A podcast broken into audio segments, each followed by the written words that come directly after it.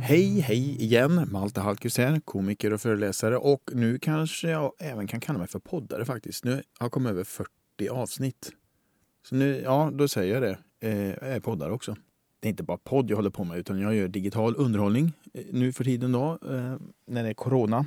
Annars så springer runt på fester och är moderator och underhållare eller konferenser och sådär. Men som det ser ut nu då så är det mest digitalt och podd, vilket jag tycker är väldigt roligt.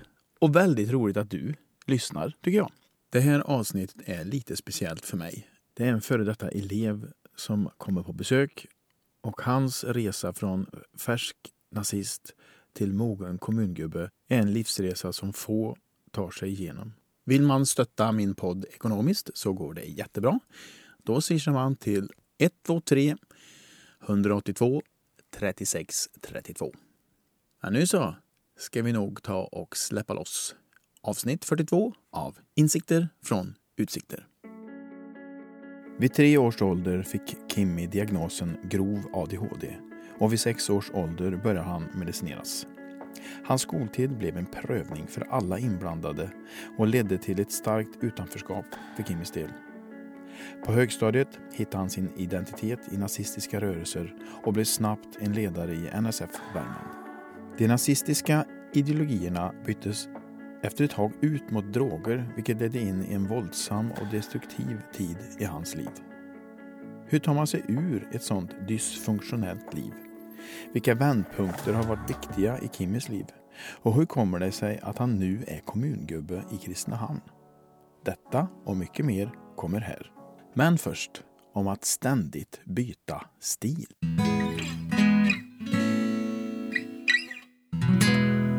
Precis, jag trött på mig. Jag byter ju stil oavbrutet. Jag, jag går ju, antingen kör den här ganska så här moderat betonade, schyssta, Snygg. fina, snygga stilen. Eller så kommer jag i flanellskjorta och här, håret som en skogshuggare. får hon ingen grepp på det? Eller? Jo, man vet ju att jag har olika stilar. Men han sa ju det, han kan ju aldrig köpa någonting till mig. Så jag tycker han är lite tråkigt säger Mm.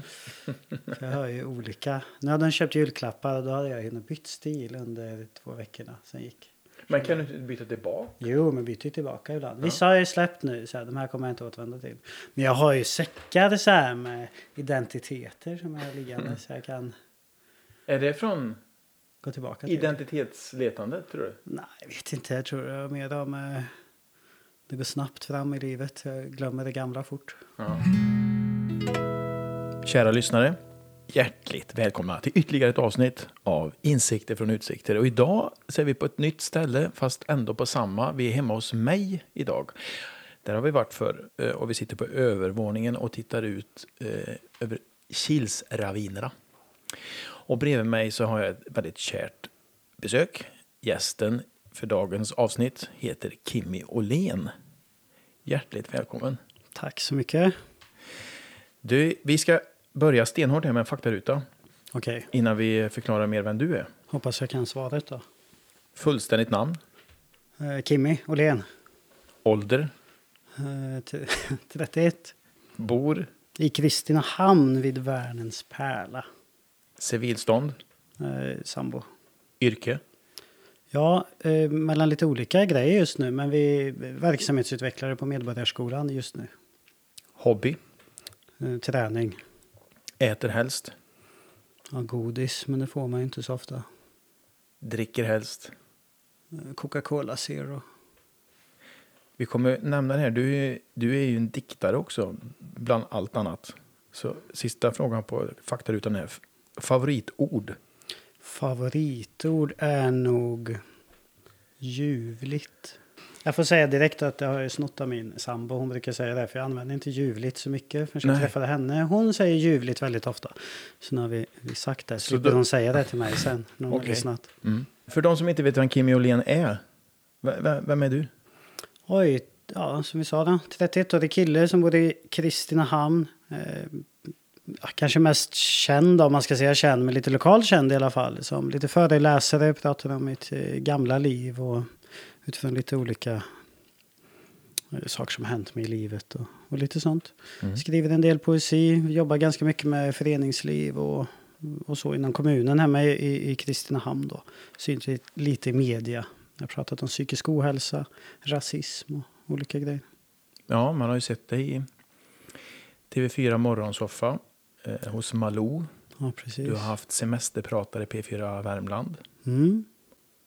Vi känner ju varandra lite grann Ja, eftersom jag var lärare i Vålberg ja, och du var elev i Vålbergsskolan. Ska vi ta det lite snabbt? Alltså, du har ju eh, föreläst mycket om ditt liv och du sa om ditt förra liv. Ja, det förflutna. Det förflutna livet, så sa du kanske. Eh, om vi tar det från början. Så vid tre års ålder så Mm. får du diagnos grov ADHD. Ja, precis. Blev medicinerad sen när jag var sex års ålder. Det var ju ganska ungt kanske, jag vet inte. Jo, det Ja. tror jag nog är väldigt. Jag har inte så mycket, mycket Ja, hur såg det ut då? Varför gjorde de en, en utredning på dig? Oj, jag var en riktig vilde. Ja. Morsan har, eh, ja, jag vet inte, hon undrade väl också och ville göra någon utredning. Jag tror hon var lite drivande i det eh, då, när jag var liten. Jag, jag minns ju ingenting från då såklart, men hon har ju förklarat för mig att jag var galen. På vilket sätt då? Ja, man kunde hoppa upp på bordet när det var middagstid, kasta ner all mat och ja, men var vild helt enkelt. En riktigt, riktigt vild unge. Mm. Skit- Sov inte så mycket för mig. Nej, sov väl någon timme per, per dygn kanske. Sen upp. Låter ju jobbigt som förälder. det tror jag. Ja. Ja, så... Ja, jag minns ju ingenting från den utredningen och så. Jag minns ju hela min uppväxt har ju, har ju varit en cirkus av eh, möten med neu- neuropsykiatriska enheten och med socialtjänst. Och det, det, är liksom, det är ju, har ju varit med hela mitt liv. Jag kommer ju, mina tidigaste minnen är ju från typ NP-enheten i Karlstad. Eh, och vad ger du dem för betyg? Ja, men man får ju sätta det i kontext till vilken, vilken tid det var då också. Man hade väl inte full koll på alla de här diagnoserna, hur det funkade, hur det skulle utkristallisera sig i framtiden. Det, det är väl svårt att tänka mig. Samma med, hur skolan hanterade ADHD, det tycker jag man är ganska bra idag. Och, och kanske mycket sämre då. Vad, vad gör man bättre idag än man gjorde då? Jag, vad jag vet jag inte om det är så, men jag, jag upplever att man ser mycket mer till individen och, och, och försöker, och kanske inte att medicin ska vara den huvudsakliga lösningen på alla problem, utan man försöker hitta strategier och jobba med sin ADHD. Försöka förstå vad är det som händer i mig, varför gör jag de här sakerna jag gör och hur, hur ska jag komma ifrån det? Och så kanske medicin kan vara ett komplement till det. Och, och exakt så tycker jag att det, det ska fungera. Ja, för dig petar de i medicin. Ja, Ritalin? När jag var sex år gammal så hade jag nog inte så mycket att välja på. Nej. Det är svårt. Och vad, vad hände med dig då? Ja, då är det svårt att minnas just då, men jag vet att eh, när jag blivit äldre och så, jag kommer ihåg den här skillnaden från när jag glömt att ta medicin, jag har ätit medicin, går upp och ner och jag vet när jag äter medicin, inte i vuxen ålder men i lite äldre ålder i alla fall, när jag har avbrutit och sen försökt prova igen att ja, men jag känner inte igen mig själv riktigt. Jag har inget På vilket sätt? Nej, men det är inte samma, samma kä- känslospann som jag kan ha, som jag har nu utan och, och, och lite Så mer nu käkar du ingen introvert medicin och- alls? Nej, det har jag inte gjort på jättelänge. Nej. Och vad har du hittat för strategier som funkar för dig? Ja, eh, alltså jag, jag, hamnade, jag satt på behandlingshem en gång när jag var, eller ja, för många år sedan då, tio år sedan. Då jobbade jag jättemycket där med, inom KBT, jag jobbar med så här, tanke, känsla, handling och det kan låta flummigt och sådär. Men det hjälpte mig ganska bra i att förstå mönstret från När du säger, förlåt att jag avbryter, men flummigt, vad, tänk, vad menar du? Nej, men såna här, det är, jag vet inte, men folk tycker väl att det är lite flummigt kanske och sådär. Jag vet inte, det kanske låter så. Nej, ja, för mig är det allt annat än flummigt. Alltså det jag menar är att jag har ju inte det medfött som de flesta andra människor har. Att jag kan känna en sak och så kan jag tänka rationellt kring det och så gör jag en klok handling utav det. Det har ju har inte jag haft med mig. Nej. Jag har känt en sak, tänkt, att, eller tänkt en sak kanske, känner mig sviken och så handlar jag på ett jättedåligt vis. Utan överhuvudtaget reflektera över konsekvenser eller hur det kommer sig att vi, vi hamnade där från första början. Det har jag fått lära mig i efterhand. Det är det som jag har lärt mig på de här träffarna. Vad lång tid tar det för att lära sig konsekvenstänk? Oj, det vet jag inte. Många terapitimmar. Ja. Men, men nu kan jag ju det tack vare den här tiden. Sen, sen kan ju inte jag det fullt ut. Jag sätter mig själv i dumma situationer fortfarande idag, men kanske inte lika dumma som förr. Kan du bjuda på någon? Ja, men det går ju snabbt emellanåt. Jag kan ju ha tråkigt ibland och hamna på lite olika ställen eller köper någonting väldigt dyrt som jag kanske inte riktigt har råd med. Vad har du köpt men, senast som var dyrast? Ja, en V90. Det var, mm. var jäkligt dyrt. Det mm. behövde jag egentligen inte, men jag tyckte det var, var kul med en ny bil. Mm. Ett hus i och för sig köpte vi. Det gick också fort. Pratade om att köpa hus och månaden efter så hade vi ett hus. Vi gick på en husvisning. Och så köpte vi mm. det här huset. Och så gjorde vi om hela huset lika fort. Eh, tror du att det beror på din ADHD? Ja, men dels det. Det tror jag väl mycket på. Jag, ja, absolut. Jag har ju svårt att lugna ner mig innan jag har gjort klart saker som ska göras klart. Jag har ju svårt att... Om jag, om jag har ett jobb exempelvis jag ska göra då alltså jag, jag portionerar inte ut det under året. Jag gör ju allting tills allting är klart. Och det mm. kanske, jag kanske gör två månader på två veckor ibland. Mm. Så sitter jag där och inte har något kvar att göra och börjar hitta på nya saker. Sen har jag alldeles för mycket att göra helt plötsligt. Sen det här med förvalta och så här tycker jag väl inte är lika kul. Men, men det ska göra klart allting. Det ska öppnas, det ska ha en grand opening, det ska invigning, allt ska vara klart. Så här har jag gjort klart det så, ta hand om det här nu för nu, nu är jag färdig med det här. Och så är jag någon annanstans och gör ett helt nytt projekt på andra sidan stan liksom. Jag tänkte vi skulle ta oss tillbaka till eh, skolgången. Du har fått diagnos. ADHD. Hur såg, hur såg din skoldag ut? Jag var ganska mobbad när jag gick i lågstadiet. Ja, ganska utanför så. Dels ADHD då, kanske eventuellt, inte vet jag. Men jag, hade ingen direkt känsloreglering. Jag hade inte, direkt lärt mig att ha någon sån heller. Jag åt ju medicin så fort det blev något tokigt. Då skulle jag mm. äta medicin, gå till skolsyster och få min nya dos Ritalina, kanske lite experiment mellan Ritalin och Concerta. Och så höll vi på sådär liksom. Så jag lärde mig väl aldrig direkt den här känsloregleringen. Kunde ja, lätt för att gråta från ingenstans. Bli arg, skrika, känna mig sviken eller, eller vad det nu kunde vara. Det nyttjade ju andra elever och, och så tyckte det var kul. Mobba Kimpan tills han började gråta ja, eller blev förbannad. Nej, det kunde vad som helst. Kalla mig saker, kasta grejer efter mig. Och, och allmänt Och då exploderade, exploderade du? Ja, jag, grät oftare än jag blev. Mm. Ja, jag blev ledsen och, och, grät. Och så stack jag ut och satte mig i liksom hallen, eller här kapprummet. Heter det. Ofta så, så såg nästan varje, varje dag i lågstadiet såg ut ungefär så. Varje skoldag. Mm. Um, jag började skolka när jag gick i, i lågstadiet. Det var inte för att jag tyckte det var tråkigt i skolan egentligen. Jag tyckte det var ganska kul att, att studera. Jag är en ganska vetgirig kille. Jag tycker om att lära mig saker. Men jag tyck, tyckte väl inte det var lika kul att, att bli mobbad. Jag vet jag mm. stack därifrån och satt och läste någon bok någonstans för mig själv. Och så där hände ganska ofta. Okej, okay. och så tar vi oss upp till mellanstadiet. Ja, det fortsatte ju i och för sig mellanstadiet, jag menar högstadiet förut. Fortsatte det där ända från första klass till, till sjätte klass egentligen. Såg ungefär likadant ut. Och jag hade samma klassrum alla de åren med, med samma lärare och, och lite sånt. Och sen i högstadiet, när vi, som då var sjätte klass på Vålbergsskolan. Och vi flyttade ner till, till andra klassrum och andra lokaler.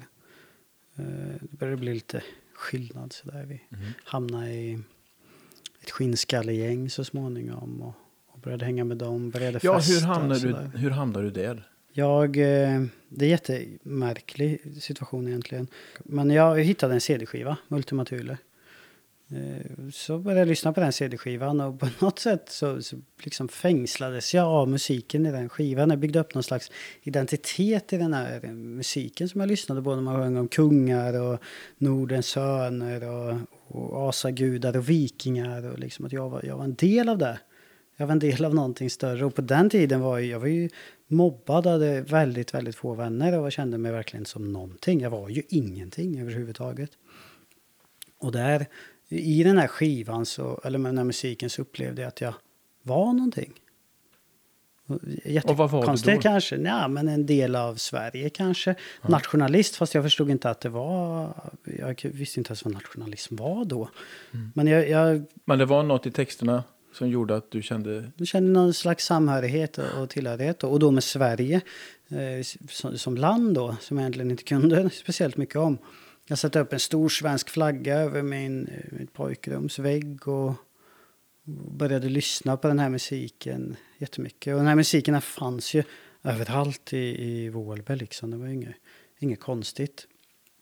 I rasthallen på skolan träffade jag en annan kille som också lyssnade på den här musiken. Vi blev kompisar och han hade massa annan musik. Så här, mer politiskt grov musik, ren vit maktmusik. Och så började vi lyssna på det. Och, Mm. ja, jag började hänga med han, jag började hänga med hans kompisar. Mobbarna försvann. Jag fick hänga med på fester, Varför tjejer. försvann mobbarna? Ja, men det här var ju lite tuffa killar. När, de, när jag gick med dem på skolan så var det ju ingen som vågade bråka. Ja, okej. Det var ju grabbarna i bomberjacka och kängor jag hängde med nu. Och det var... Ja. Jag tänker, hur var du, alltså du var ju mobbad, men hur var du mot mobbarna? Det är ju lätt att känna att du var ett rent offer. Var det så? Alltså jag var ju ganska rädd när jag var liten. Mm. Alltså innan jag fostrades in i det här gänget. Då. Jag, var, ja, jag, jag vågade väl inte direkt... Alltså jag var rädd för våld. Jag var rädd överlag. Jag var inte ingen våldsam kille då. Jag var ju så här stöllig kanske. Jag kunde Mm. kasta mig, hoppa upp på en bil som åkte mot mig eller vad som helst. Såna här tokiga grejer. Men jag, jag, jag var- rädd för våld. Jag ville inte vara mobbad. Jag ty- tyckte det var otäckt helt enkelt. Jag Mm, slogs ju inte. Men så kom du in i denna eh, värld Ja, som var mer våldsam. ja verkligen. Ja. Bara- bara- Men då var inte våldet riktat mot mig längre. Utan då var ju mer att våldet riktades utåt mot andra. Jag kunde ju delta i och rikta det våldet mot andra. Mm. Eh, Vilket jag gjorde ganska snabbt så. Men det, det, jag var ju lika rädd då och, och, och, och rikta våld mot andra människor. Men nu, det var ju, blev ju viktigt för mig för jag ville bibehålla min plats i den här gruppen. Jag ville vara kvar här. Det blev, var liksom det som gav någon slags mening för, för att vara. Mm. Mm. Så. Men så kommer det en, ja, en av många vä- vändpunkter i ditt liv eh, kan jag tycka. När du och några polare får för sig att gå till din gamla skola, för det hade slutat då, och ge rektorn eh, stryk. Ja. Mm. Hur kom den idén upp? Oj, vi satt, vi hade festat dagen innan och så satt vi, det var tidigt på morgonen, vi satt och festade igen då. Eh, Drack en massa alkohol, det var jag tre kompisar, två mycket äldre, eh, 18 och 20 någonting. Ja men, det var verkligen så tydligt. Vi, vi drack oss berusade, vi lyssnade på sån här hård vit maktmusik och man blev triggad av den här musiken. och eh, och sådär. Det var exakt så det gick till då. Vi drack massa alkohol, lyssnade på musik och sen kom vi på att rektorn har startat en sån här antirasism antirasismgrupp på skolan. Jag vet att våra föräldrar hade blivit kallade till den här gruppen. Det var Greger Wahlgren och så var det ja, rektorn då, Johan Sjövall som hade kallat till de här grupperna. Och vi blev liksom, jag vet inte om vi, om vi egentligen blev förbannade eller ingick ju det här i att rikta våld mot det som vi ansåg var våra fiender. Och Ja, helt plötsligt var vi på väg bort till skolan i våra bomberjackor och kängor. och Bergsprängare på axeln och fulla som idioter och spelade vitt maktmusik i den här lilla byn. Och så in på skolan då. Jag, jag gick aldrig in, jag vågade inte riktigt gå in. Jag kommer ihåg att jag stannade utanför. Tyckte det var... Jag var lite rädd helt enkelt. För Nej, men jag vet inte. Det kändes, väl, det kändes ju inte bra att gå in i skolan och misshandla rektorn. Det var väl något Det slags, kände du eh, någonstans? Ja. ja, det är jag väl glad för att Jaha. jag, du gjorde det. mm. Eh, Jag tror min kompis som var ett år äldre än mig, eh, jag tror han kände ungefär likadant. De här två äldre, de ville verkligen misshandla rektorn. De är dömda nu alltid. Det där är Och överstökat. de är ju, var ju heller inte ifrån Värmland de. Nej, kom utifrån. Göteborgstrakten vill jag minnas. Ja, kom utifrån. Uh, alltså de, det blev ju misshandel där inne. Jag stod utanför och såg till så ingen gick in i själva rektorsexpeditionen. Ja, du vet hur det såg ut. Jag Mm, stod utanför dörren där. Mm. Min kompis stod precis innanför dörren. Så jag antar att han inte heller ville vara med riktigt. Och så de andra två gick in och så blev det misshandel där inne. Sen stack vi därifrån. Mm. Så vet jag dagen efter kom de och hämtade mig på skolan, polisen. Han ringde till mig och sa att jag skulle komma ut. Att vi skulle åka till stationen. Så det var ganska schysst av polisen ändå, tycker jag, inte komma in och gripa mig i skolan. Mm. Mm. Så jag gick ut till dem och så blev jag anhållen sen. Sen kom Greger Wahlgren och hämtade mig där dagen efter. Jätteknäppt. Eh, Han hämtade dig? På, eh, på anhållningen då. Mm. Ja, polisstationen i Karlstad. Ja, då får du nästan förklara vem Greger Wahlgren är. Ja, Greger Wahlgren var ju, jobbade då på Brottsförebyggande centrum och Ja, och det där var startskottet på lite mera grövre. Ja, det var ganska grovt innan det. det vi drack jättemycket alkohol. Alltså, sjukt stora mängder alkohol. För, för vi var ju barn, eller jag var barn i alla Mm. fall. Jag umgicks med allt från de som var lite äldre än mig till 20-25-åringar, 30-åringar. Och vi festade ganska hårt och hamnade i slagsmål väldigt ofta. Men det där fortsatte. Jag blev... Nej, gick rädslan över för våld? Och det, vi kan inte sätta... Eller är det alkoholen som liksom tar bort det, tror du? Eller vad? Ja, det tror jag. Ja. För det vart ju ganska våldsamt ett tag. Jag tror aldrig jag begått något våldsbrott nykter Nej. överhuvudtaget.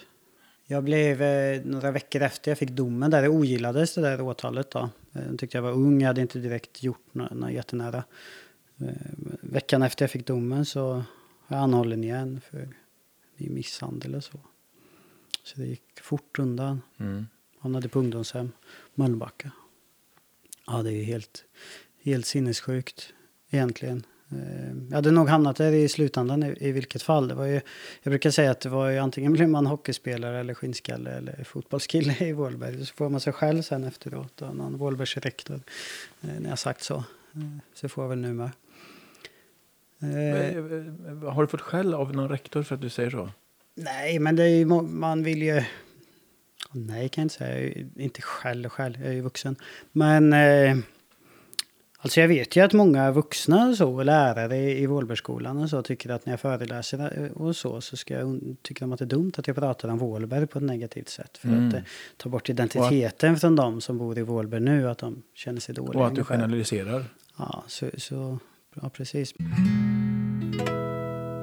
Och sen så kom du ganska snabbt in i Nationalsocialistisk front. Ja, det var innan, det var redan när jag var 14. Okej. Jag blev medlem. Jag hängde med på ett informationsmöte som en känd profil där höll.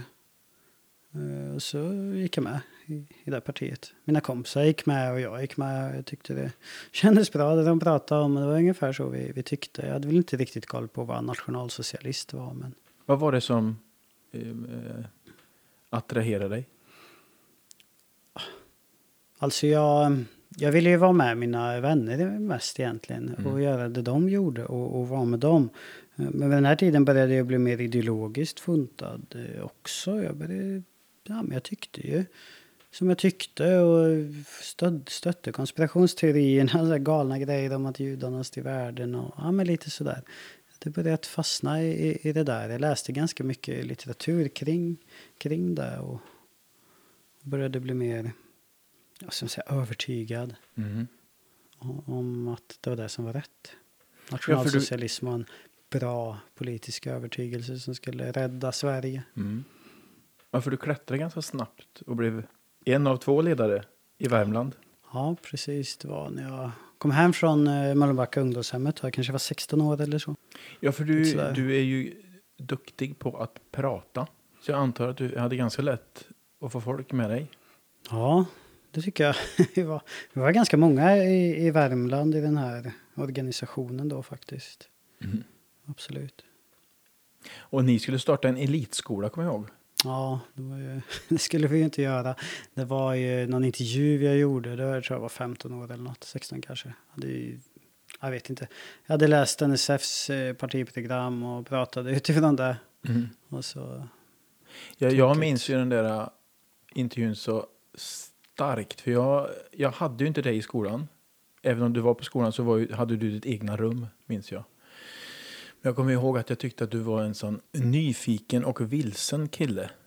Och så när jag såg dig prata om eh, elitskola så kände jag nu, nu är det förvirrat. ja. Verkligen.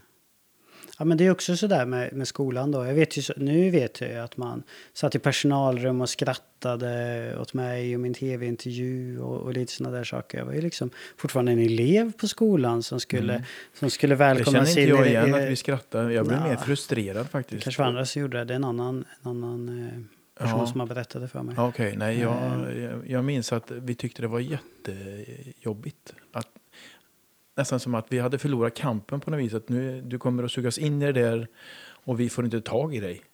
Den Ja. känslan hade jag. Ja, ja du, du kanske. Mm. Men jag vet att många eh, i så fall inte hade det. I alla fall så Ja, men vad gjorde skolan då kände du? jag blev utslängd från skolan. Mm. Var det då du hamnade i Karlstad? Ja, fick Mm. gå på någon en liten skola med fem elever och, och jag och tio lärare. Som var, någon var amerikansk fotbollsspelare. så här, helt galen. Ja, den knappaste skolan jag gått på. Men jag fixade det. Jag fick upp betygen och så började jag på gymnasiet sen. Mm. Så någonstans mitt i allt det här så var jag ändå...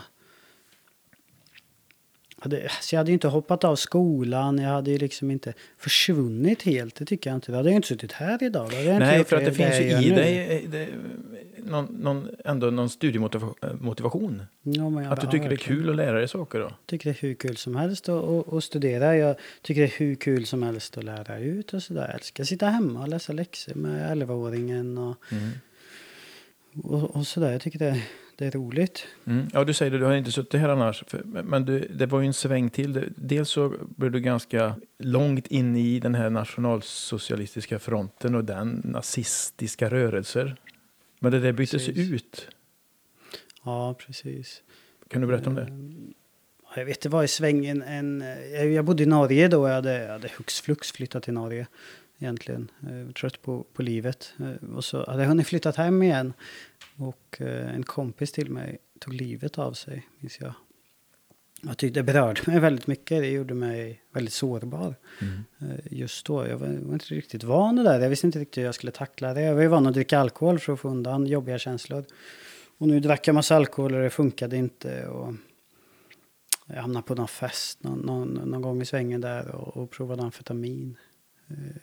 Blev jättelugn, mådde jättebra i huvudet. Som man ofta blir av, av narkotika första gången man provar det. Mm. Och vad tänkte du då?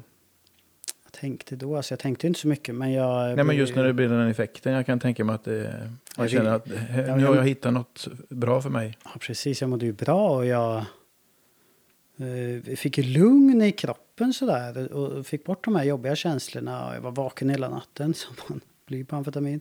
Eh, så köpte jag nytt sen och köpte nytt och nytt och nytt och nytt och fortsatte ta de där drogerna. Och, och, jag vet inte, det gick så sjukt fort. Jag hängde inte riktigt med i vad som hände. Det har gått liksom ett år helt plötsligt. Då stod jag åtalad för massa olika så här, brott av, av karaktär som jag aldrig har gjort förut. Så Som där. till exempel. Ja, men ja, droger, vad heter det? Narkotikabrott och inbrott och Vart det mer stölder våldsamt? Men inte våldsamt, men mer, mer pundkriminellt om man kan, kan säga så. Ja, vad innebär det?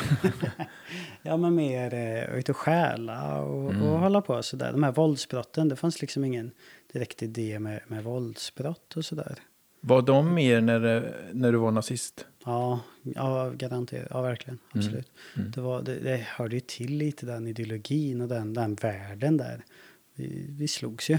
Mm. Och i den här andra världen där ville vi mest ha pengar så vi kunde knarka. Okej. Eh, Och de pengarna skaffade vi hur... Hade någon gett mig pengar för att slå någon så hade jag väl gjort det också förmodligen. Mm. Men, men visst var det lite våld då när man snedtände och det hände lite grejer nu när jag tänker efter. Det gjorde det. Det var en väldigt stökig period. Det blir ju lätt där med knark. Jag kan tänka mig det. Ja. Jag vet årsskiftet där 2009 till 2010 måste det ha blivit. Då, då, då var jag anhållen och så blev jag släppt på nyårsafton. Och då var jag åtalad för jättemånga olika brott. Mm. Som jag inte mindes att jag begått. Jag minns fortfarande inte att jag begått dem. Jag kan inte så här hitta i minnet att det här, det här gjorde jag. Jag, vet, jag hade en tjej då eh, som var jävligt trött på mig. Vilket är rätt förståeligt. Då. Hon tog ju inte droger. Och jag Nej. gjorde ju det. Det är Mhm. svårt, svårt att få ihop det då. Eh, Jag vet att jag lovade henne att sluta knarka och så skaffade vi en lägenhet ihop och så var jag ute i tre, tre veckor tror jag. eller Någonting, ren. Sen så gick det åt skogen igen. Och varför tror du att det går åt skogen igen? Ja, men det har väl med massa... Alltså jag tror dels ADHD-diagnosen har ju ställt till det för mig i mitt liv. Det förstår jag också. Men jag tänker inte lägga över allt ansvar på det heller. Jag är en uppväxt som har fostrat mig på ett annat sätt än vad andra människor kanske fostras på. Och jag... Vad menar du då? Ja, men jag är ju uppväxt under... Ja, men som, som i orten och byn jag är uppväxt i och, och det tidiga samröret med nationalsocialister och skinheads. Jag var liksom 12 år när jag satte på mig bomberjacka. Mm. Och jag, jag gick i kängor och rakade med håret. Vilken 12-åring gör det? Nej, Det är men nu en- får du nästan låta som hela Vårberg gick i bomberjackor. Så var det ju inte riktigt. Nej, men så var det inte. Men jag gjorde det. Och Ja. det var ganska många som gjorde det. Ja. Eh, och, och det var många före mig. Och det, ja, för när jag Inte så började, många efter 90, mig. jag började 95. Ja, och då stod ju hus i lågor i Ja, Varberg av precis. Då, då var det som mest tror jag. Sen från 95 och framåt så, så klingade det av lite grann. Sen, de som verkligen var med i rörelsen kanske blev mer övertygade. Det beror ju helt och hållet på vad man, vad man anser är att vara med också. Ja, Vi, kan ju, vi var ju några stycken, en hel del figurer som man kanske kunde se och som syntes det här var, det här är gänget då säger vi. Men sen hade vi mängder av människor som ändå inte sa emot oss eller sa ifrån till oss. Vi hade massa människor som vi kunde festa tillsammans med som ändå tyckte vi var lite balla, lite häftiga. Vart ska vi sätta dem på den skalan? ja nej, det är Eh, sant. Hur, hur, Jag ville bara få en lite balanserad bild av Vårberg. Inte för att jag bor där, men får du vi sa ju också att du lite fått lite kritik. Eller Ja. skäll, sa du. själv. Eh, just för att du generaliserar eh, Vårberg. Och det kan vi väl få balansera upp lite grann. Att, Ja, men jag hatar Vålberg. ja, och verkligen. var kommer det ifrån? Jag får varje gång jag kommer in i Vålberg så får jag se den där jävla Preem-macken ångest. Det är Mm. väldigt lite jag får ångest för Mm. eh, idag. Men, Men den, det den macken får jag Men får jag ångest för. utmana dig i det? Det är ju inte Vålbergs, jag vet vad jag ska säga nu, det är inte Vålberg, Vålbergs problem utan det är min eget Ja, eh, förhållningssätt till Vålberg och vad jag själv har gjort Ja. i Vålberg. Som gör att Så jag, hatar du Vårberg? Är min fråga då. Nej, men då måste jag hata mig själv i så fall. Då hatar jag hellre Vålberg. Nej, men jag hatar väl inte det. Min mamma bor där, min syster bor där och, och, och lite så. Eh, Jag tycker Jag de har gjort ett känslan. jättebra jobb med, med toleransprojektet där. Tycker man har jobbat på jättebra med och Mm. man har verkligen fått undan mycket av eh, den här gamla skinheadsrörelsen, det som blev nationalsocialism och, och allt vad det är. Jättemycket där. Och jobbat jätteviktigt med det. Jag tror inte man jobbar med det nu längre. Jag tycker man borde göra det. Både- Jag tror det finns, eh, och jag vet att det finns människor i skolan som vill det. Men då Mm. ska det till medel Ja. ifrån de som styr. Det är så, jag tycker det är så tråkigt med, med, när det här med rektorsmisshandeln där skedde. Mm. Eh, Det var ju då de här medlen för toleransprojektet kom till. Det var ju då det startades igång. Och så jobbar man och så når man det här målet man vill nå. Eller man är väldigt nära det i alla fall. Mm. Och då ska man stänga igen det och inte skicka mer medel. Det, det, då borde man ju lägga in ännu mer pengar istället. För att bibehålla och verkligen att få bort det, det som ligger under marken, det som pyr upp hela tiden. Det var ju som du sa, det var galet 95 och så började det klinga av och så kom det upp igen. Ja, men varför kom det upp och varför just där? Och varför gör det det om och om igen? Och hur ser det ut där om tio år om vi inte arbetar med frågorna där? Ja, för det där är ju intressant just med nazistiska rörelser så är det ju platsbundet om man tittar, eh, ja inte vet jag om man kan titta hundra år tillbaka men ofta så är det ju några ställen. Vi har i Värmland, det finns i Dalarna och sådär. Och jag håller med dig. Varför inte hela tiden jobba mot det eftersom det är, i och med att det har fått fäste på något ställe så verkar det inte vara så enkelt att få bort det utan då får man hela tiden vara aktiv där. Och det är ju som du säger, titta tillbaka till 100 år, ja, för 100 år sedan ungefär bildades det första nationalsocialistiska partiet. Och vart bildades, i Sver- svenska då, och vart bildades det? I Deje. Deje är inte superlångt, varken härifrån eller ifrån Vålberg. Eh, Det, det kan man ju bara läsa litteratur som Helene Lööw skriver eller Christer Mattsson forskar om och presenterar. Det är jättetydligt hur, hur det här bältet, det här bruna bältet som man kallar det, går tillbaka hundra år i tiden och fortfarande liksom är relevant. Det finns ju det är traditioner som ligger under jorden och som ärvs Mm. genom mormor och morfar och, här, och, och framåt. Och då hör man ju att det där grejer man inte med en temadag. Nej, absolut inte. Men jag tycker man, man gjorde bra grejer i, i Vålberg. Och eh, jag tycker att man ska fortsätta göra de grejerna. Mm. Jag var ju med i det här toleransprojektet. Och jag tyckte eh, det är få, få projekt jag varit med i där jag känner att man har gjort skillnad. Mm. Men det gjorde vi. Så det skickar vi till politikerna som lyssnar på det här. Jag kan tänka mig att det är jättemånga politiker som lyssnar på min podd. Sen i ditt liv, Mm. Om vi kommer tillbaka till det. Så vi pratade om det fanns massa olika vändpunkter. Eh, hitta CD-skivan var en. Hitta amfetamin var en annan. Mm. Sen händer det något. Du blir eh, anhållen, häktad. Som många gånger förr. I Karlstad, du kommer in, får sitta på sju kvadrat. Eh, vakterna kan ditt namn och du känner det här kanske är jag. Eh, och i det, när du sitter på sju kvadrat, så får du reda på att din mamma är jättesjuk. Mm. Berätta. Ja, det var... Ja, precis. Eh, Jag hade hunnit sitta i fängelse innan det också. Eh, Jag har varit ute i ungefär två veckor innan jag blev anhållen igen. Och dit. Och som du säger, vakterna hälsade mig vid namn. Och jag bara kände, nej, vad är det här? Det är jag. Det är jag. Mm. Jag kommer bli kåkfarare, jag ska vara en knarkare. Jag, ska, jag kommer aldrig få någon ordning i mitt liv ungefär. Jag, aldrig- jag har ändå någorlunda självinsikt så att jag kan känna att jag gör fel beslut även om jag gör om dem hela tiden. Mm. Eh, Så, gjorde. Och eh, där i den där cellen så... Jag, jag vet inte om jag hade hunnit komma upp till häktet än eller om jag fortfarande var anhållen men... Jag fick samtal då som min advokat förmedlade att eh, morsan var sjuk. Hon var jättesjuk. Hon hade fått några andningssvårigheter och jag vet inte, hon sa att hon kanske inte skulle klara sig och så här, överleva. Och jag tänkte, va? Vadå vill inte överleva morsan liksom? Vad, vad, vad fan händer? Mm. Och vart är jag någonstans? Sitter i, i den där cellen, sju kvadrat betong och, och, och prata med liksom. Och får inte ringa någonstans, jag får inte besöka, jag får inte, ja, det är så restriktioner fulla. Och fick inte, fick inte komma ut därifrån. Och jag var liksom själv i ett litet rum med, med den där känslan. Och morsan var ju ändå den som var någon slags nav i mitt liv, eller som var trygg, tryggheten för mig. Det var hon som kom och hämtade mig på de här skinnskallefesterna och försökte någonstans att få någon ordning på mig. Och hon som jag upplevde försvarade mig, stöttade mig, henne jag hade respekt för och som jag tyckte väldigt, väldigt, väldigt mycket om. Och så skulle hon dö. Mm. Och jag satt där inne liksom. Och, inte fick säga, jag vet inte, hej då eller vad man ska säga. Det blev, det blev fullständig krasch för mig. Och det gick någon dag eller två, jag kommer inte ihåg riktigt. Och så bankade det på den här celldörren. Eh, de slog nycklarna i dörren. Jag kommer aldrig glömma de där hela nycklarna när de slår i metalldörren. Och så hade jag ett samtal då. Som, hade, som jag skulle ta. Ett övervaka, bevakat samtal. Och så vet jag att vi gick till den där telefonkuren. Och kände som hjärtat skulle hoppa ut ur bröstet. Det kändes som där, det var kanske tio meter. Det kändes som en hel evighet att gå. Det tog aldrig slut. Du förstod vad det var för samtal? Ja, jag gick, vad i- tänkte du? jag gick och tänkte att...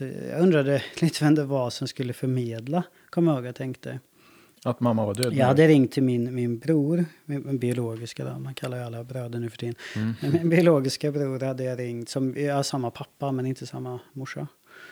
Jag hade ringt till han när han satt på anstalt ett år tidigare och berättat att hans mamma hade dött. Så jag tänkte att nu, nu ringer väl han till mig och berättar att min mamma har dött. Kommer jag ihåg, och tänkte. Så tänkte tänk om det är någon präst, jag är inte religiös. Gud vad jobbigt om det är någon, präst. Eller en doktor.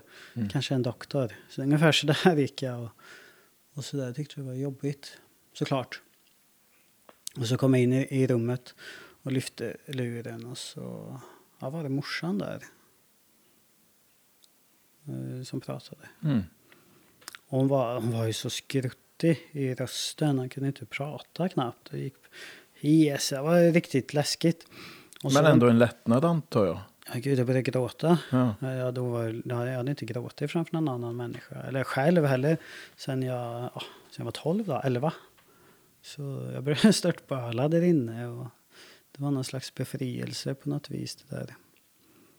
Få släppa den där masken. Slä, Hasa ner bomberjackan från axlarna och låta håret växa ut igen. Så kändes det ungefär.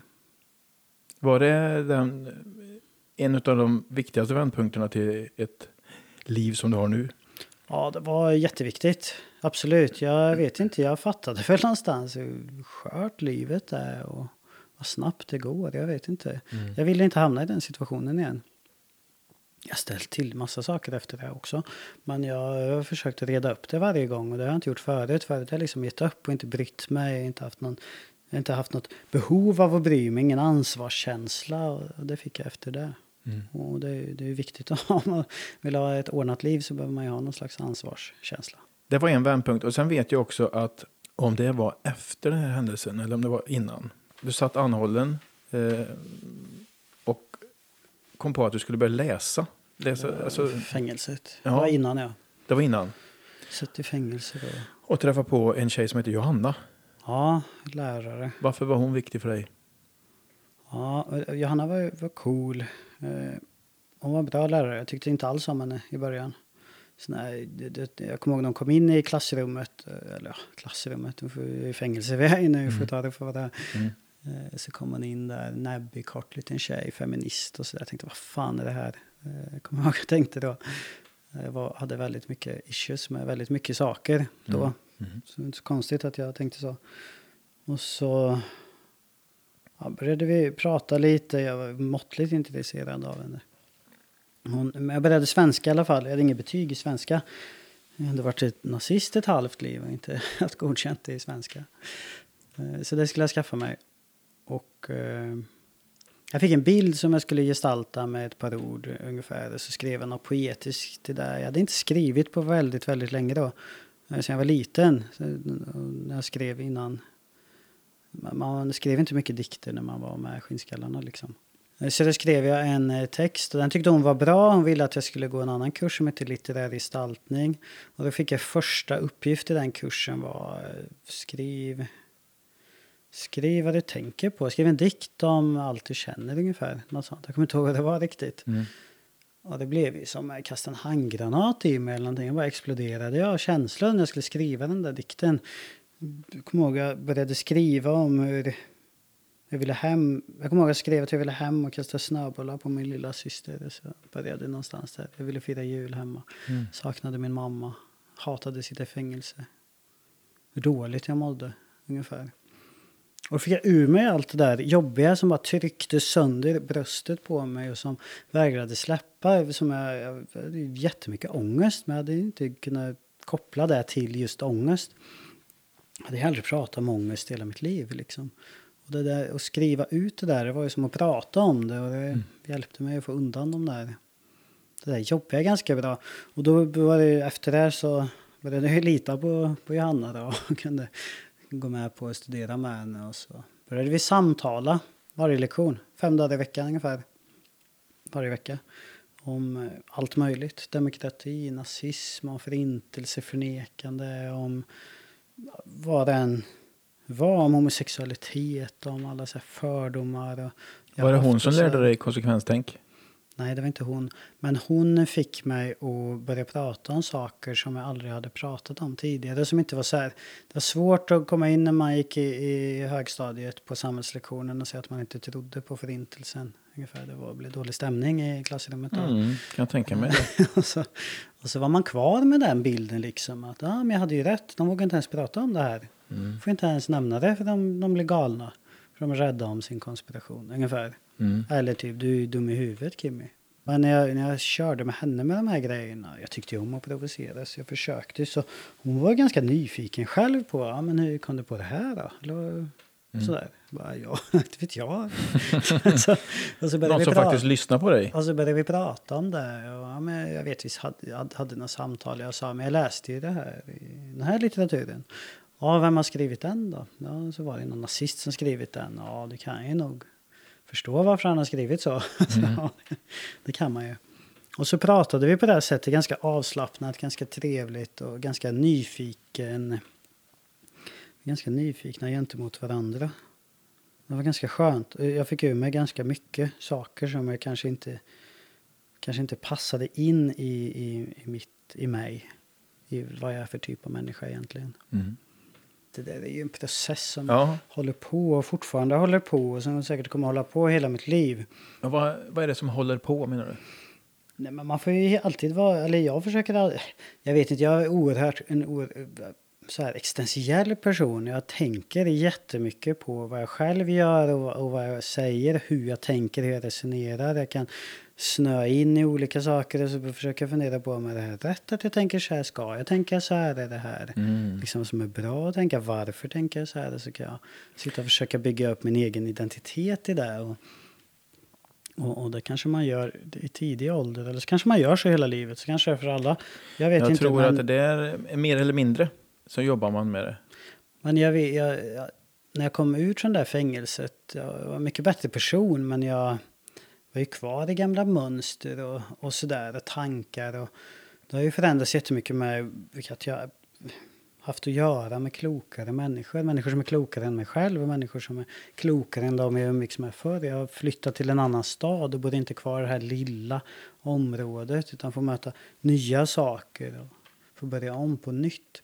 Jag Jag började- träffa kloka människor, då har vi en kille som jag skulle vilja att vi pratar om lite. Det är Christer Mattsson. Ja, han är Ja. klok. Mycket. Han är väldigt klok. Vad har han gjort för dig? Han är ju en av dem då som har... Vi kan ju säga det, förlåt att jag avbryter det här, men det är han som har startat det här toleransprojektet. Han kommer från Kungälv egentligen. Ja, Och det startade med det här eh, misshandeln av John Rån 95, ja. kan ha det? 94. 94, ja. ja, ja. Där han fick ett uppgift, eh, uppgift av eh, Kungälvs kommun att ta reda på vad det är som gör att människor hamnar i nazistiska rörelser. Lätt uppgift. Han, men han har jobbat på bra. Och han hamnade då i. Värmland, bland annat i Vålberg, med det här toleransprojektet. Så jag vet att du träffade honom då. Han nådde det inte riktigt, men satte någon slags frö. För när du kom ur det här så tog du kontakt med honom igen. ja, precis. Jag vet, jag, jag började jobba på Brottsförebyggande centrum sen. Jag, jag gjorde en föreläsning eh, om mitt liv på Mm. folkhögskola, KPS i Kristinehamn. Läste ett manus på 24 A4-sidor utan att titta på någon och så tyckte någon det var bra och så åkte jag till Brottsförebyggande centrum och så sa att jag ville fortsätta föreläsa med dem. Och så fick jag där, fick en kollega som heter Peter Sundin och han träffade Christer Mattsson. eh, De gjorde något jobb ihop. Och skickade mig Christers nummer så jag kunde ringa upp honom. Så Och då kom du ihåg honom förstås. Ja, jätteväl. Jag kommer ihåg honom jätteväl. Han kom ju till skolan när jag kommer ihåg alla. Alla sa att nu kommer juden Christer Mattsson till skolan, kommer jag ihåg. Och jag hade aldrig sett en jude innan. får jag rätta dig lite grann? Alla kan inte ha sagt Nej, det. inte alla, men i min krets då. Ja. Du, du sa ju inte så. Nej, det gjorde jag inte. Nej. Det var därför jag ville ändå ge en liten bild här. Jag ska inte skälla på dig, men... eh, Men eh, okej, mina, mina kompisar då i Bomberjackor sa nu kommer juden Christer Mattsson. Jag hade aldrig sett en jude förut. mm. Så jag var lite nyfiken, men det var ju inte så, det var ju inte speciellt. Sen var han ju inte ens jude. Nej. Eh, Så det var ju inte så roligt. Han hade ju va- varit, han hade varit där när jag satt på eh, ungdomshem. Och börjat ordna upp lite där tillsammans med lärare. Då, vad jag förstår det som. Eller Mm. vad han säger i alla fall. Mm. Och eh, det hade börjat lugna ner sig lite. Och sen kommer jag tillbaka ut från ungdomshemmet och försöker dra igång alla de här nissarna igen då. Mm. Eh, Och då fick jag gå något slags eget toleransprojekt med Christer Mattsson och en kompis till mig och två eh, andra. Dekan bland annat jobbar ju på ABF nu, jobbar Just det. mycket med de här frågorna. Mm. Och sen till kille där då. Vi gick ju åt skogen direkt. Vi började ju mer eller mindre slåss med jag och min kompis då, med Dekan och hans kompis. Eh, För ni, har- ni var gamla ovänner från... ja, förr? jättemycket rivaler. Det var Gruvlyckan mot Vålberg typ sådär. Mhm. Löjligt. Eh, Skinnskallar mot invandrare. Jag, jag, jag hade en del med han att göra. Jag kommer ihåg att jag tyckte han var ganska klok och intressant. Ganska så smart. Eh, får, man lov att säga att han är väldigt. Mm. Eh, och, eh, ja, jag vet, jag mindes honom sen när jag hade lämnat allt det här. Och så ringde jag till honom.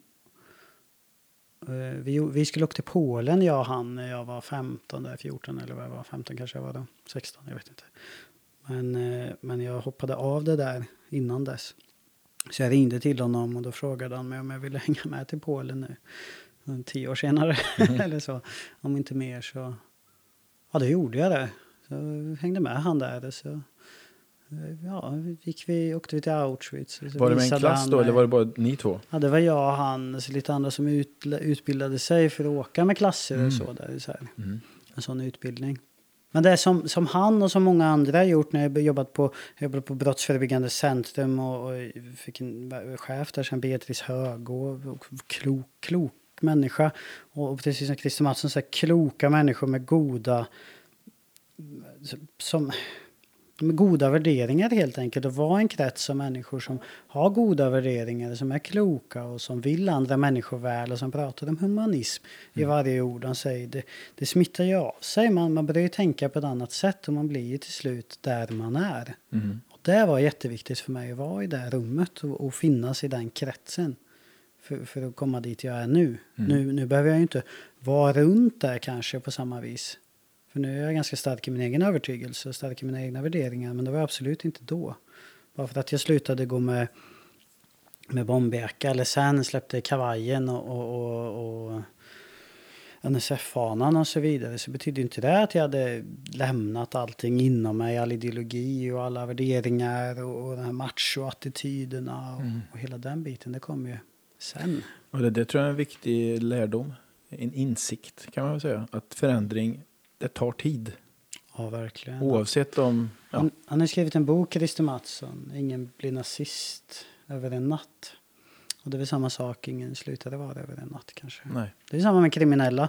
Eh, och sådär, det är ju, ska man sluta vara kriminell då, släppa de här attityderna mot polisen och liksom, ja men nu, nu kan jag skvallra på min kompis, det kunde jag inte igår, men idag kan jag det. Mm. Ja, men sådär, det, man hänger ju kvar i samma mönster, samma beteende.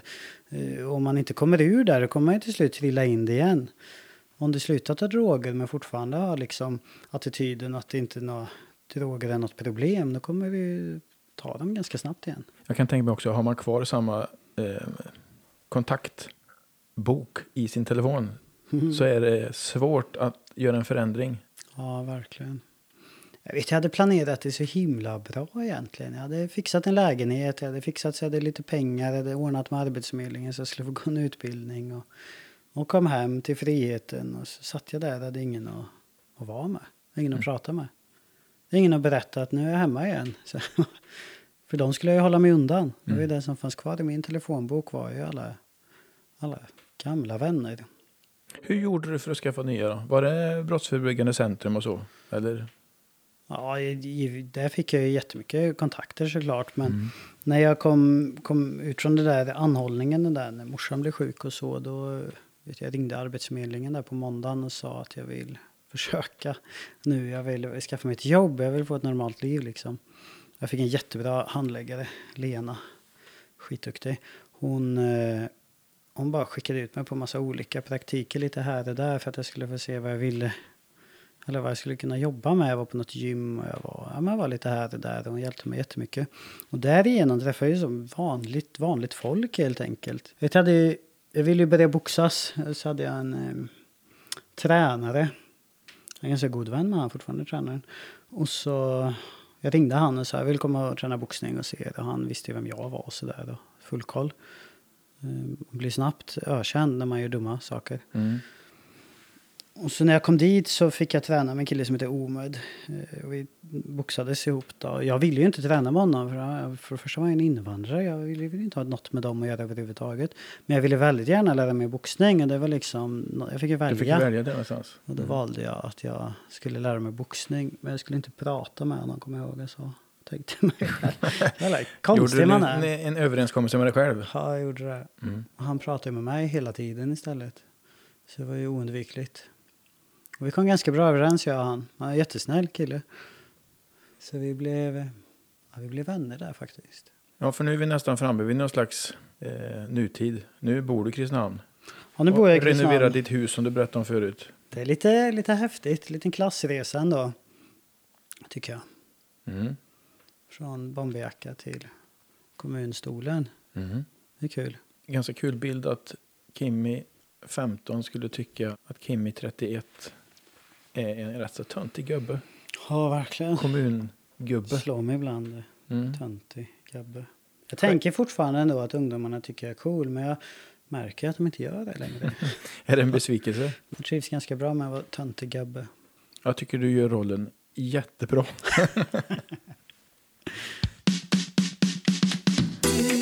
sagt, du har sagt, du har sagt, vad har du sagt? Vad var det du sa? Vi har kommit fram till en liten avdelning här i podden ja. som heter Du har sagt. Okej. Så jag har skrivit upp några citat. Om du bara visste vad mycket jag har sagt då. Ja, du har sagt jätte, jättemycket, så jag har ju fått sålla här förstår du. Annars hade vi kunnat podda i evighet.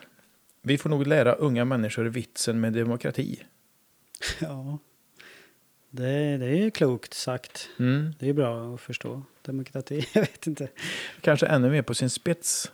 Eh, Nu sitter vi ju dagen efter Joe Biden Ja, precis. klev på och hade ganska långt tal om demokrati.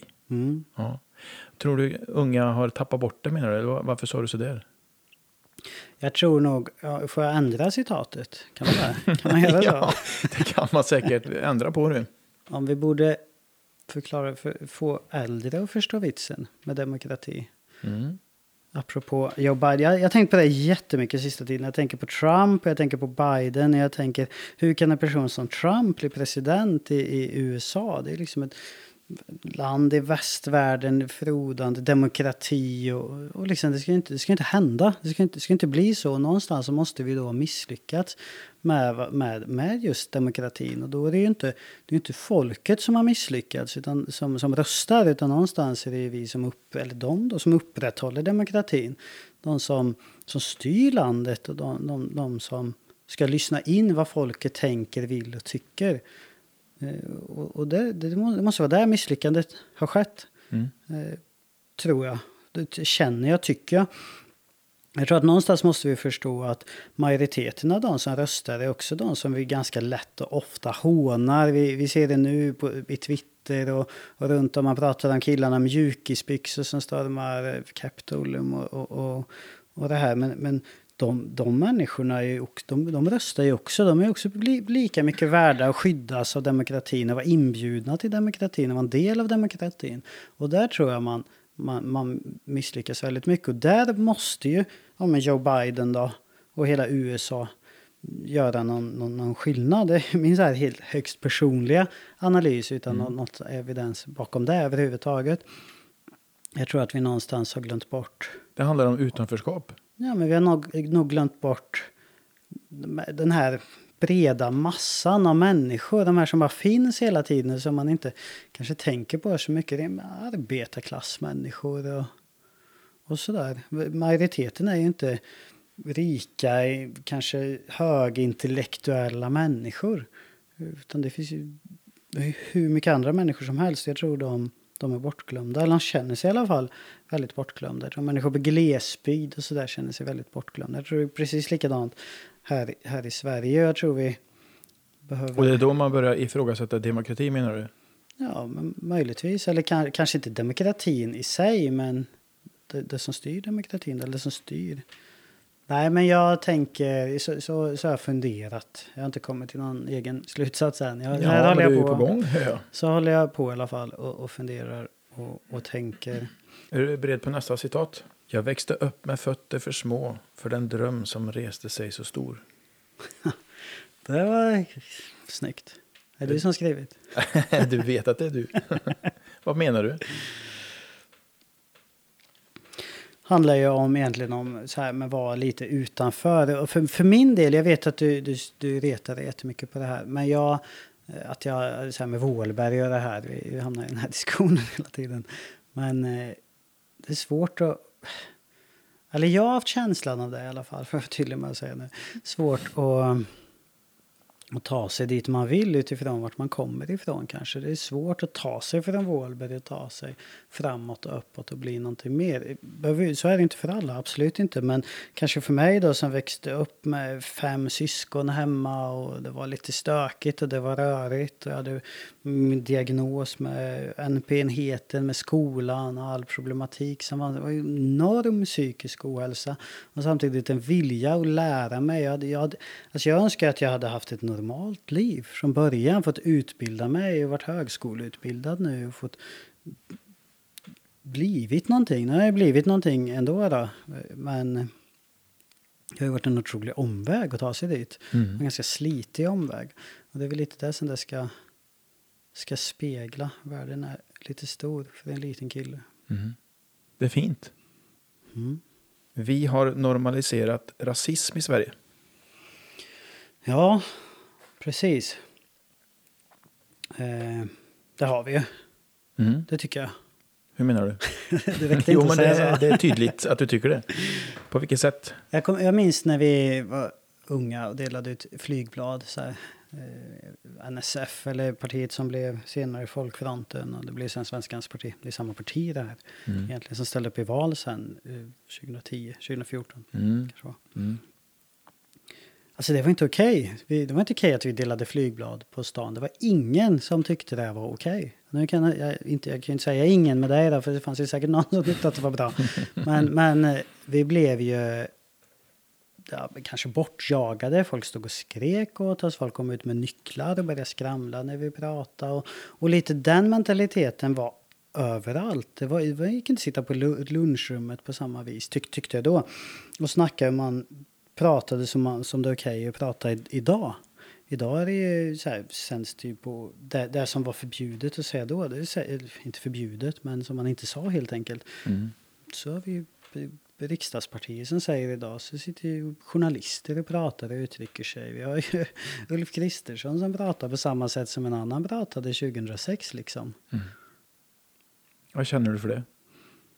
Det är ju tydligt hur en förskjutning har skett av Mm. samhället. Hade det hänt Kan du- då hade jag ju säkert tyckt att det var jättebra men, men det gör jag ju inte, inte idag. Det är väl Kan du ge ett exempel på vad han säger nu som du sa då? Nej, men som Ulf Kristersson pratar nu idag. Eh, jag har ingenting emot Moderaterna eller så. Jag menar ju bara hur retoriken Jag förstår. förändras. Så är det viktigt att de där också förstår. jag jobbar ju i en politiskt styrd organisation. Eh, jag, lä- jag läste någon poster nu igår tror jag det var. Då står det att om man ska ha full tillgång till välfärden så ska man lära sig svenska och ha ett jobb ungefär. Och, och så, så tyckte jag ju då, 2006. Mm. Och, och det var ju liksom rasism att tycka så. så. Det var mer rasistisk. Det var ju fel av det och, och man, man skulle inte säga så. Eh, Och, och det sätter ju våra största partier, partier upp stora posters om. Det är ju Socialdemokraterna också. Pratar ju på ungefär lik, liknande, liknande vis. Och Stefan Löfven jämför kriminalitet med etnicitet och säger att det finns ett samband där, vilket han faktiskt har sagt. Och, och, och, Jimmy Åkesson, Jimmy, han, han steppar ju upp varje gång de andra partierna börjar hålla med honom. Då kliver han upp och sen hänger de med på stegen upp. Och, och sådär. Och, och lite så har det pågått tycker jag sen, sen då när vi stod och frös fingrarna av oss och delade ut flygblad som ingen ville ha. Mm. Tills idag, nu kastar vi ut dem över hela nationen och alla tar emot dem. Men det tyder ju också någonstans på det jag pratade om innan med, med Biden och Trump och varför röstar folk på Trump. Det, nu, det, om, det, om det är det som råder i samhället så måste vi prata om det. Men vi, vi behöver inte anpassa oss efter det. Men vi måste ju lyfta fram det. Vi måste ju lyfta fram vad som är aktuellt att prata om för människor som bor i det här landet. Om folk tycker att det är ett problem med invandring, ja men låt oss prata om det då. Och, och hittar vi några problem, kan vi lösa det och hur ska vi lösa det? Än antingen sätta locket på eller öppna locket fullt ut. Vi, vi måste ju kunna... Vi är ju landet lagom så vi kan ju testa och vara lite lagom också. Sista citatet. Jag är fullständigt övertygad om att om någon hade pratat med mig så hade jag själv hört vad jag hade sagt. Alltså jag vet inte men om det, barn är nyfikna. Man är, man är nyfiken. Och, och man ska ju fostras in i någonting. Man ska lära sig hur livet fungerar, hur samhället fungerar. Vad, är min plats i den här världen? Det är det vi gör när vi är barn. Eh, om man då har lärt sig att, eller börjat fundera på om ens plats är i, i nazism exempelvis. Då, om, om man inte låter de här barnen få prata om det. Då kommer de ju vara kvar i den världen. Mm. Jag någonstans- tänker osökt på Johanna. Ja, precis. Det är ett Mm. jättebra exempel på det. Eh, man, man- ska inte vara så, så rädd. Det är klart man ska vara rädd för de här åsikterna. De har ju mördat, skördat mängder av människors liv. Det är klart man ska ha respekt för dem, Men du måste också låta barn få, få prata om det de har inom sig. Och om man har de här tankarna, de här idéerna, om man tycker de här sakerna så, så måste man ju som lärare, du är ju lärare, du är ju hela, hela ryggsäcken full med goda verktyg för att skapa eh, goda samhällsmedborgare. Det är, det är ditt jobb. Mm. Och så, och så utbilda lite. Så. Det, I skolan är vi för att lära oss. Det är där vi för att diskutera och tillsammans komma fram till bra lösningar. Det är där vi gör i skolan. Oftast är det lärarna som säger vad vi ska göra. Men ja, ungefär så. Om vi har ett gäng som står och skriker på stan och sådär. Ja, men det är väl lite för... Det kanske inte är läge för diskussion där. Nej, men det är väl inte samma sak att diskutera med en 40-årig eller 30-årig nazistledare som man pratar med en 13-årig kille som har läst nå någonting på Flashback. Nej, vi pratade om formbarhet förut. Det är väl större skillnad, eller större chans att forma en 13-åring än en 40-åring. Jag håller med dig. Ja, verkligen. Mina damer och herrar, det har äntligen blivit dags, inte bara för mitt och Maltes favoritmoment här i programmet i podcasten, utan jag gissar för er allas. Det har blivit dags för Tombolan! Men nu vill jag ska snurra på den här eh, tombolan. Ja, Eller? Spännande. Mm. Så tar jag en här. Mm. Tre på en gång. ja du skulle kunna ta tre på en gång. Okej, Ja, Mm. ska jag läsa? ja gärna. Högt också då. Ja, det är ju fördelaktigt. Berätta om ett tillfälle när du skrattade väldigt mycket. Ja, men va? Jag skrattar ju varje dag. Jättemycket. Mm. Kvart för fem när jag går upp. Nej, Nej så, så illa är det inte. Då ska vi se. Måste klura här. Jag och min sambo vi har jäkligt kul ihop faktiskt. Vi skrattar jättemycket. Vad Vi skrattar kan- Vi kan vara åt? väldigt ledsna. Ja, vi kan skratta åt saker som händer åt varann eller med varann och, och så. Eh, Vi kan vara ledsna också ihop. Eh, Det händer ju saker i livet så vi har ganska mycket känslor tillsammans. Så vi skrattar eh, jäkligt mycket. Vi skrattade jättemycket igår gjorde vi. Då hade min sambo tränat hon tränar mer än mig, tränar jättemycket. Hur är det möjligt? Ja, det vet man inte. Men hon tränar jättemycket så jag framstår nästan som soffpotatis med henne. Eh, För mig själv i alla fall. Hon hade köpt en sån här knäskydd. Eller någon, någon slags grej för att det ska bli lättare att träna med knäna. Jag vet inte vad de här är till för. Men ett par knee sleeves heter de. Eh, Och då skulle hon sätta på sig de här knäskydden. Och de var ju, det gick inte att få på dem med en person. Så vi var tvungna, jag var tvungen att hjälpa henne att få på de här knäskydden. Eh, De var så tajta och ja, det gick liksom inte att, att få på dem. Och då började vi gapskratta, både jag och hon. För hur fan ska man lyckas med det här på gymmet själv då? Man ska på de här. Ha med sig en assistent. Nej, helt så nu kan ju inte köpa knäskydd så man måste vara två för att få på. Och så, ja, det hade vi jäkligt kul åt. Mm. Det kanske inte var så rolig grej, men, men det var, det Ja, var men kul. det, alltså, det, jag tycker det är härligt också situationsbunden humor som kanske kan vara svårt att förklara för andra som inte var där. ja, men det jag är kul. nöjd med att du och eh, Sissi hade kul. Vi hade, vi hade jäkligt kul. Ja. Vi, har, vi har kul väldigt ofta faktiskt. Det är ganska skönt. Mm. Vi tar nästa. Hur skulle din bästa kompis beskriva dig, både plus och minus? Ja, eh, kanske att jag är effektiv och snabb. Mm. Alltid, alltid intressant med ord. Varför säger du kanske? Ja, men jag vet ju inte om de skulle beskriva mig som det. Okej. ja, men det stod inte hur, hur skulle din kompis kanske beskriva dig, tänkte jag. Utan hur Okej. skulle den beskriva dig? Min bästa kompis skulle beskriva mig som... Eh, ja, men få saker gjort då. Jag får, brukar få saker gjort. Mm. Ska jag göra något, säg att jag ska göra något så, så gör jag det. Och och då, då får jag det, det är gjort. Och på eh, minuspoängen där så...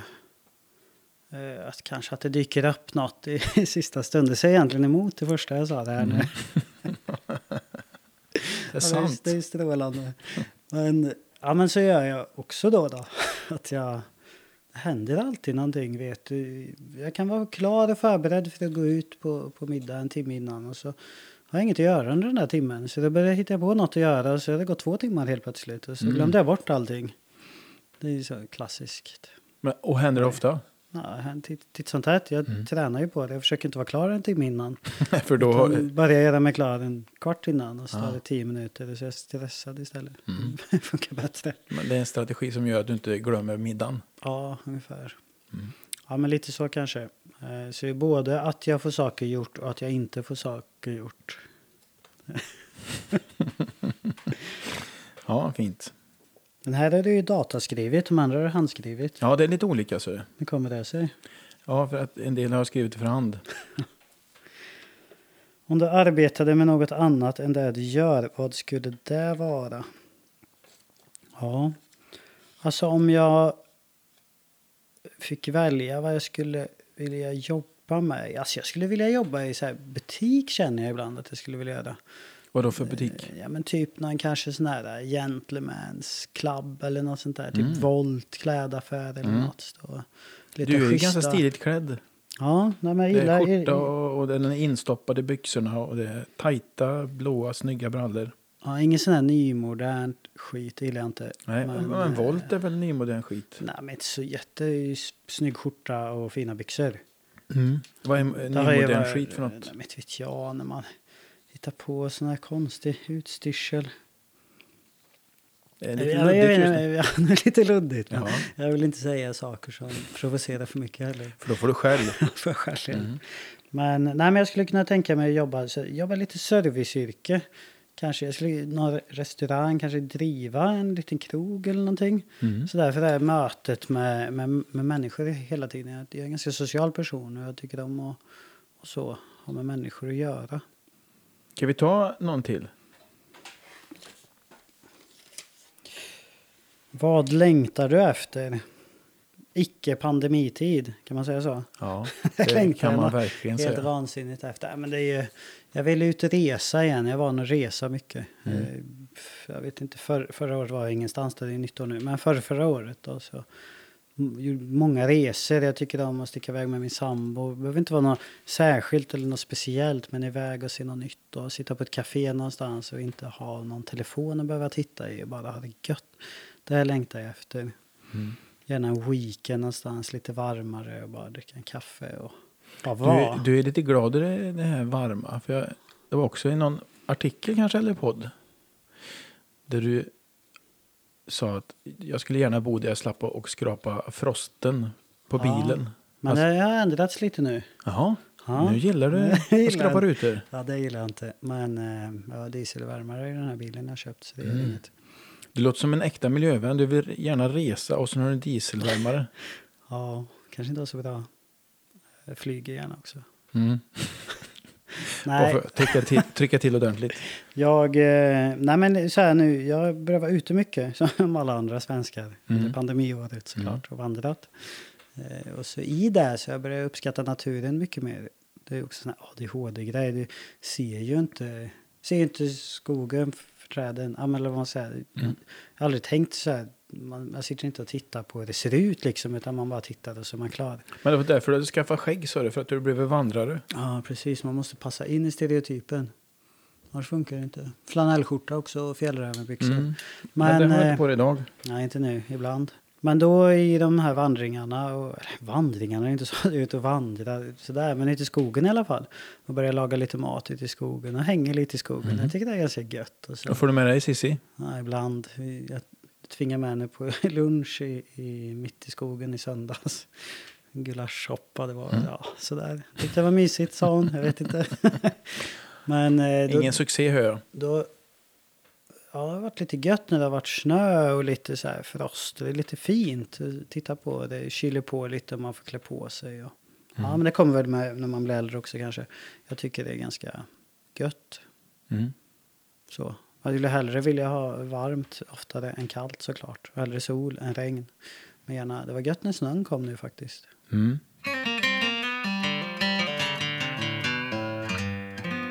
Avslutningsvis. Ja, Jag som såg dig som ung, nyfiken, eh, känslig, förvirrad, eh, försvinna in i, det- i den nazistiska rörelsen. Jag är så oerhört glad Mm. över att du sitter här idag och har överlevt. ja. Eh, och så har jag tänkt, eller jag tänkte rättare sagt på när du var på väg hit. Eh, du har ju gått vidare, Mm. men det har ju också varit ganska mycket våld ja och misshandel. Eh, och det är kanske folk som inte har gått vidare som har träffat på dig Mm. på samma sätt. Hur förhåller du dig till det? Ja, det har jag tänkt på ganska mycket Mm. eh, genom åren. Eh, jag, jag tänker också samtidigt att jag kan inte göra så mycket åt det. Nu, jag har pratat med ganska... Jag, jag, inte, jag har valt att inte söka upp människor utan jag har istället låtit människor söka upp mig och prata med mig. För det är, Eh, Och varför har du gjort så? Ja, men jag tänker att om de, precis som du säger, om de inte är färdiga med det eller om, om- om man så, så vill man kanske göra det själv. Mm. Och då har jag försökt att respektera det, för det, jag, annars hade det varit för min skull. Och det kanske är viktigare i vissa fall för andras skull och, det här är ett sånt fall tycker jag. Och en del har jag pratat med rektorn där, Johan Sjövall. Vi tog en eh, lunch för eh, två år sedan kanske. Någonting sånt. Vi var ute och käkade lunch ihop och pratade igenom. Och det tog nästan tio år innan vi tog den, den lunchen. Det kanske var några fler. Det kanske inte var förra året då, men eh, några år sedan. Mm. Eh, tog en lunch ihop och pratade igenom och efter det så har vi gjort föreläsning tillsammans och, och lite sånt där. Så kommit vidare därigenom och, och en del har träffat från förr. Jag träffar också en del gamla vänner som är kvar i den rörelsen och, och sådär. Alltså jag dömer ju ingen av de här människorna. Jag tycker inte illa om dem överhuvudtaget. Det är mina gamla vänner, mina gamla kompisar och, och de har gjort mycket fint för mig också.